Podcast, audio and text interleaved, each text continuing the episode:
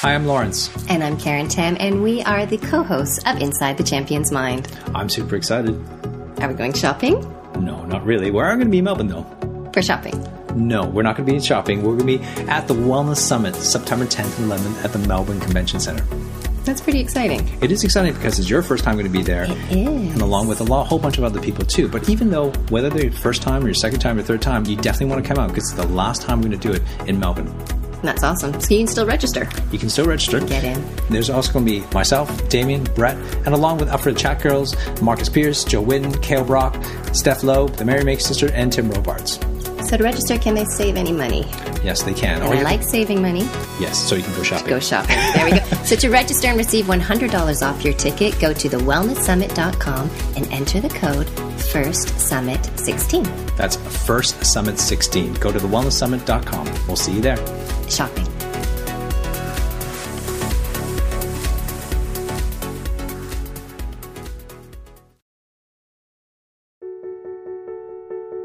TheWellnessCouch.com, streaming wellness into your lives. The Real Food Reel is a fresh and educational podcast dedicated to your health. We get real on current research, debunk food myths, and educate you on how to just eat real food. Your host, Steph Lowe, the natural nutritionist, is one of Australia's leading sports nutritionists, passionate about simplifying nutrition and addicted to coconut lattes, smoothies, and sweet potato. If you love the show, please leave us a review on iTunes. Share the Real Food Reel with your friends and continue to spread the real food love. Hi, team, and welcome back to the Real Food Reel. Today we are joined by Luke Hines. Now, Luke is obviously a very well known um, clean living expert, and some of you may have seen his work as early as My Kitchen Rules. Um, but we are here today to chat about Luke's journey in the health and wellness field and certainly what he's up to with the very um, recent launch of his new book. So let's dive in and chat to Luke. Hi, Luke, and thanks for joining the show.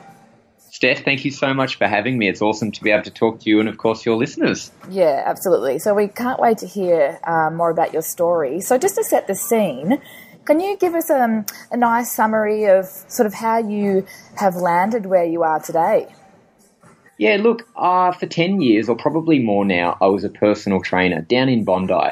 And I'd always had a passion for healthy food at the same time because, as you would know, how you move your body and what you fuel it with go hand in hand. And then I'd always wanted a larger kind of stage to speak on, I guess a louder voice.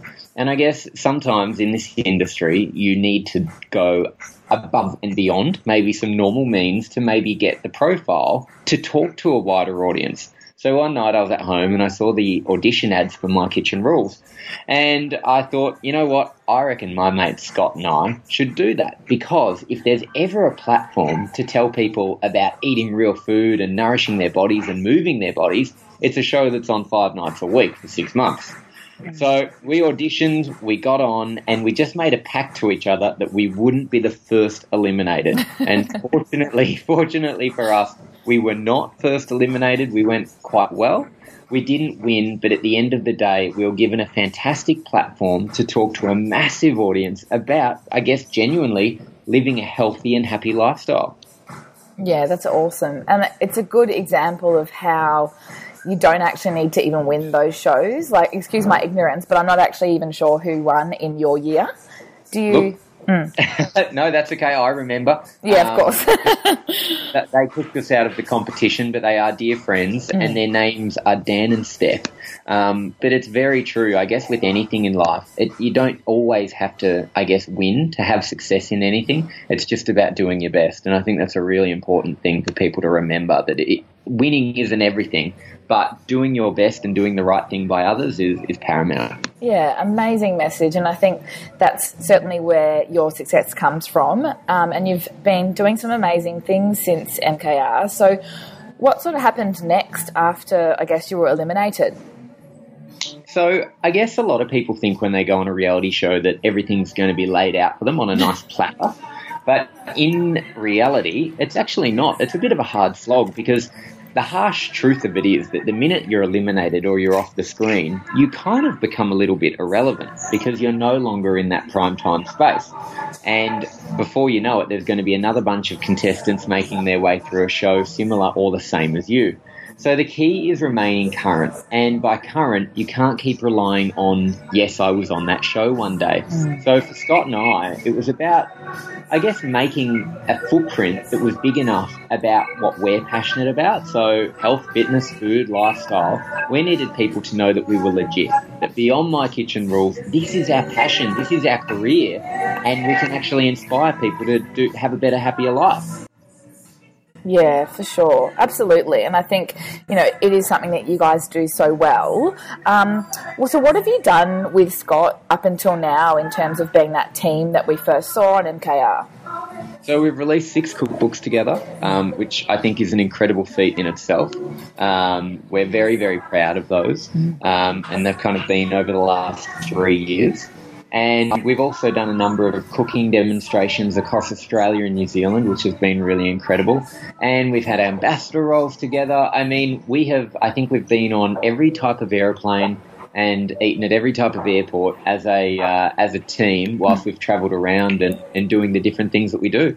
Yeah, cool. It's been a great, um, I guess, a journey for both of you. Um, and certainly, as you say, trying to stay relevant so you're just not forever seen as those guys from that TV show. Yeah, absolutely. Um, and I think that's where some teams get unstuck is they think that My Kitchen Rules is the golden ticket, but without having a message and without having something to share with others, there's really nothing holding people to that brand, the My Kitchen Rules brand. Mm.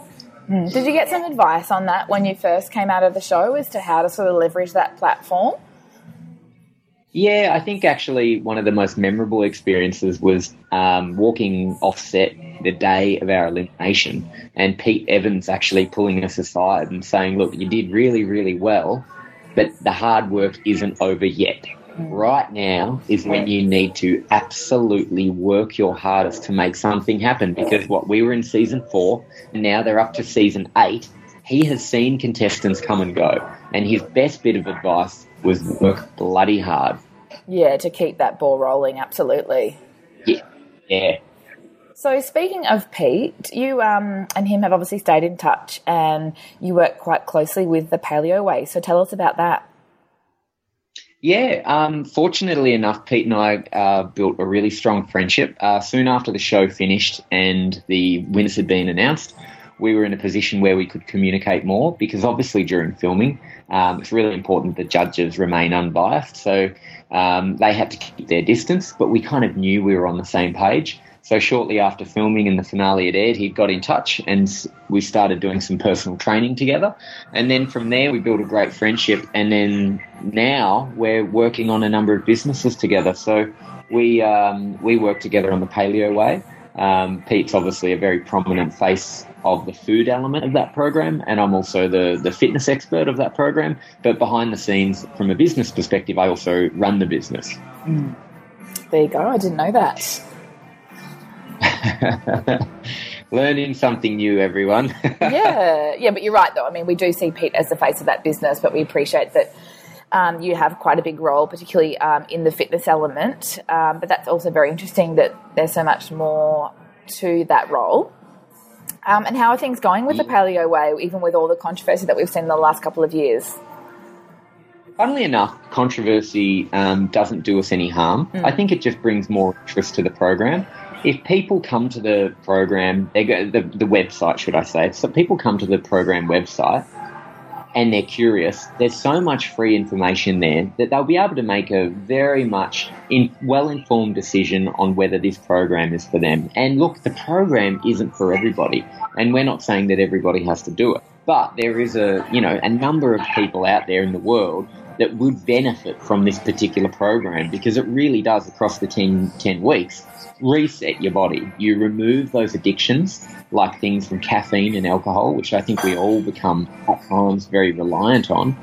And then you also reset your body from things like adrenal fatigue and sugar addiction, and understanding how to actually reset your body so that when you reintroduce certain foods, you understand what they're doing for you. Because there's a lot of people who walk around this earth not knowing how good healthy can feel. Yeah, I think you're right. Like, there's this disconnect between the effect that food can have on us, and some people, unless they're sort of, I guess, asked to consider it, have never ever had that thought or had to have that consideration as to how X makes me feel or how is my digestion. I asked someone the other day about their immune system and they asked me, what do, what do you mean by that? And like they never actually considered whether their immune system was good or bad or whether the, the fact that they got sick all the time had anything to do with what they were putting in their mouth. And, you know, you and I, or I forget, personally speaking, I forget these things, but you know, it's so good that we can, or you can teach people the effect of food and healthy choices, and then they can obviously really observe that when they say reintroduce a food or go back to maybe their old ways. Yep, yeah, that's exactly right. And it's only once they work with someone like you that they actually are open to the discussion within themselves, within their own headspace.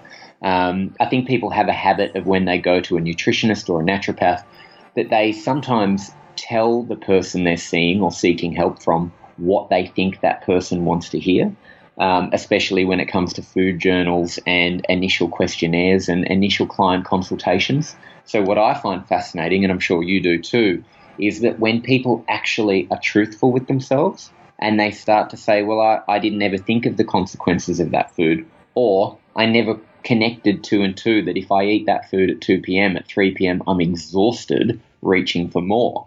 And it's about people, I guess, discovering, you know, how healthy can feel.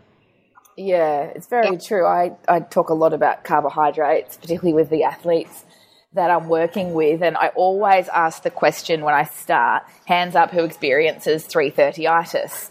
And, you know, everyone puts their hand up and has a big laugh, and, you know, we turn it into a bit of a a joke, but you know, then when I explain to them that it's totally created by their previous food choices and that the best news is is that it doesn't actually have to happen, they think I'm a loony. Like they actually think that that is really like a, a foreign concept when they first hear it. But it's not until you teach them about blood sugar control and the impact of these refined carbohydrates, and you know the deal that they can then make that connection that that's exactly why they are feeling that way, uh, particularly that um, that danger time of three or four p.m.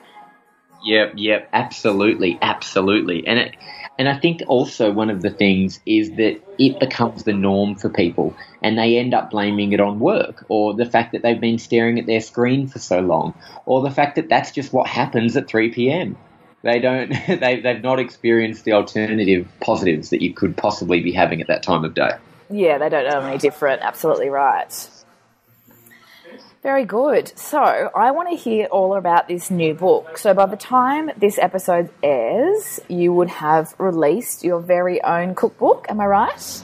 Yeah, that's right. This is exciting. Um, as much as the series with Scott has been incredible, yes. um, I think it's time that we both go out and we share our separate kind of stories and our separate passions because I know we've both got really inspiring messages to share, but they're actually slightly different because we come from really different backgrounds and we also have a different way of delivering food and our passion and whatnot. So, this is my first um, opportunity to share what food is for me, and I've called it Eat Clean. And I guess I've called it Eat Clean because it it then opens it up to be quite welcoming for all. Um, clean, as I say in the front cover, clean will be something different to many, many people. For some people, clean will be paleo. For others, it'll be low carb, high fat. For others, it could be vegan or vegetarian. And I guess what I've tried to do is offer an abundance of recipes for any of these people. But I guess the key cornerstone to it is that they are all gluten free, they're all dairy free, and they're all refined sugar free. Yeah, beautiful. I think that's a really good point. It's about looking at what the individual, you know, maybe it's the way they want to eat or their ethical preferences, but how to optimize that, which I think is a really important message to share because there's no one approach that works for everybody. And obviously, nutrition is one of the most individual things we could consider. But, you know, it's very easy for some of those um, streams that you mentioned to maybe be a little bit too refined or a little bit too carbohydrate heavy, for example. So, just looking at how to optimize each of those individual streams is awesome. I love that. Yeah, that's definitely something I'm passionate about because what I say to anybody, whatever their eating preference and whatever they identify as, whatever tribe they follow, is give this a go. Give some of the recipes a go. It may work for you or it may not, and that's okay. And the other thing is, is if it works for you from a taste perspective, you've also got to make sure it works from a sustainability perspective. Perspective. So you need to be able to afford it and you also need to be able to have the time to keep it up long term because I don't want anyone doing anything that's a quick fix, short lived, or, you know, forcing themselves. Yeah, for sure. No diets around here. no. So tell us about some of your favourite meals if you can give away any secrets at this stage from the book. All right. So, no, I can give some secrets away. Um, awesome. One thing I wanted to do in this book was give people an abundance of vegetables. Yeah. Um, I think a lot of people, whether they know me from the Paleo Way or any of my other style of publishing, they know that they can get a good steak, a nice roast chicken, and some fish. But I guess I wanted to give people some beautiful raw salads and abundance of cooked vegetables and, and other salad options so that they knew that there was an abundance of other types of foods out there other than the proteins that a lot of people celebrate. Um, and the other thing is trying to keep things simple. How many times have you opened a cookbook and you've read that there's 15 or more ingredients for one recipe? Now that's not my cup of tea. Oh, that happens to me all the time. I want to open a recipe book and I want to be able to do it with what's in my pantry now. And if I don't have what's in the pantry now, I don't want to spend a fortune getting the ingredients for that recipe. So, for example, my one bowl choc raspberry brownie is perfect. And so many people I've spoken to about this recipe have those ingredients in their house and they can make it this afternoon. It's not going to cost a fortune and it's delicious. Yeah, that sounds amazing. And I just love that concept. I'm a bit like you with, um, you know, believe it or not, I'm actually not a massive cook. I just like real food and I like, you know, five or six ingredients and yep. minimal time. And you, you, I'm sure you've heard this a thousand times. Like when you talk to someone about eating well, a big rebuttal or an argument they might present is time or money or both. And, you know, it doesn't have to be time or like doesn't have to be time costly or expensive. And I think that's what's really important about how you teach that message because anyone can do this. And like you say, if they've got the ingredients ready to go, then that's even better. Yep, absolutely. That, that, and I think, and I say this a lot, is that health starts in the kitchen, and it truly starts when people start making smart choices and preparing food for themselves. Because however many meals they make at home, they're making le- they're buying less crap out in the marketplace, yeah. and that is an incredible transformation for so many people. Food can turn their lives around without even lifting a weight or going for a run. I mean, the, the, the benefits of cardio and, and strength training and, and physical fitness are paramount to our physical and mental well being and our cardiovascular health. But there are so many people out there who, who could have a physical transformation simply by adjusting their food. And the fitness is just a bonus. Oh, without a doubt, absolutely. And we know how significant nutrition is and what a big role that plays. And I agree with you. Like, you know, I probably don't say it as compassionately as you do, so I might have to take a page out of your book there because when someone might um, comment about how they don't like food prep or they don't like cooking, I just look at them and say, well, let's find a way for you to enjoy it because it's not going to go away. You know, it's actually always going to be a part of your life because mm-hmm. you eat three times a day and you can't rely on buying every meal out. You absolutely can't. Yeah, that is. Oh my God, you, you're speaking my language. Amen, yeah. sister. I know, right? I had an interesting conversation today um, with a, an older client of mine, and um, I haven't seen her for some time. But long story short, she had um, had had quite a rough time and had um, not been in the kitchen and had been ordering mostly takeout for six months. Oh. And she was obviously feeling horrendous and went yep. to the doctor for some pathology and had like seriously like iron deficiency, zinc deficiency, low calcium, low vitamin D, and just this list of errors that were basically solely created from her poor food choices. And I, I know it was a, a tough personal time, so um, in hindsight, it probably wasn't the best decision, but it just shows you how such, you know, a relatively short amount of time can it, it turned her health upside down. Like she was eating cl- like eating clean and real food and really really healthy, um, Mm-hmm. and she's back there again, thankfully. Yep. And Yeah. very, very much so in the kitchen. But what a massive lesson to learn. Yeah, absolutely. And unfortunately, some people learn the hard way. And I don't like seeing that. I don't like seeing people who have had poor health for 10, 15, 20 years.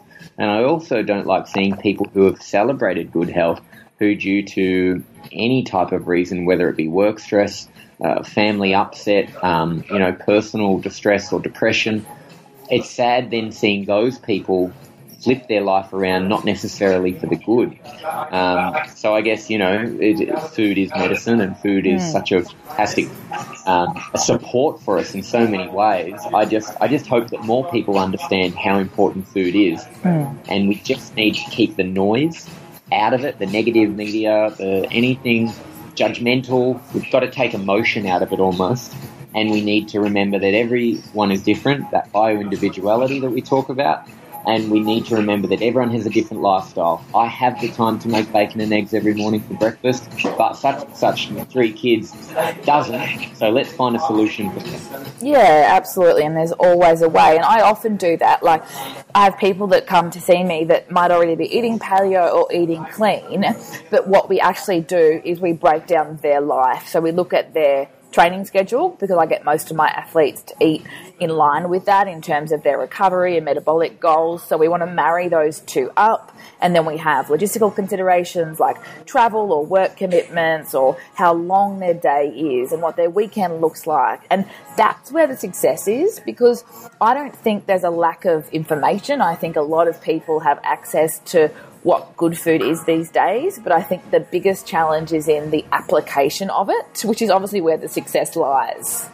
Yeah, yeah, absolutely, absolutely. Beautiful. So the choc raspberry brownie, I'm still thinking about it, obviously. That's sounding really good. Um, and what about what's a nut? What's your favourite breakfast um, from Eat Clean?